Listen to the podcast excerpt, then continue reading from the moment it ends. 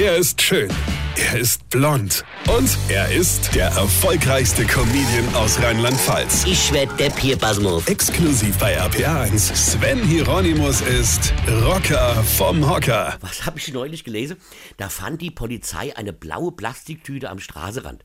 Als man die untersucht hat, stellte man fest, dass da menschliche Gebeine drin waren. Ja, und der letzte Satz der Meldung war, pass auf, schnallt euch an. Ob es sich hierbei um ein Verbrechen handelt, ist noch nicht klar. Bitte was? Ihr wisstet, ob es sich um ein Verbrechen handelt, wenn ihr am Straßenrand einen Müllbeutel mit menschlichen Gebeine findet. Wollt ihr mich veräppeln? Was soll denn das sonst sein?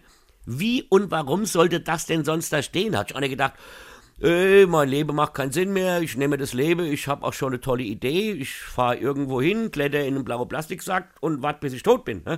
Hä? Oder hat er jemand seine Oma spazieren gefahren? Ich meine, wer fährt denn nur so zum Spaß, ein Freund oder Angehörige, die bereits tot sind, in einen blauen Plastiksack durch die Gegend?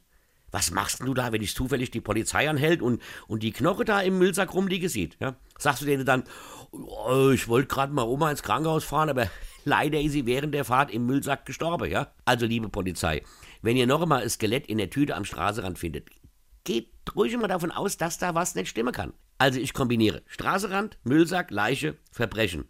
Und noch was, liebe Kriminalbeamte. Mal so ein Tipp. Liegt der Bauer tot im Zimmer, lebt er nimmer. Verstehst du?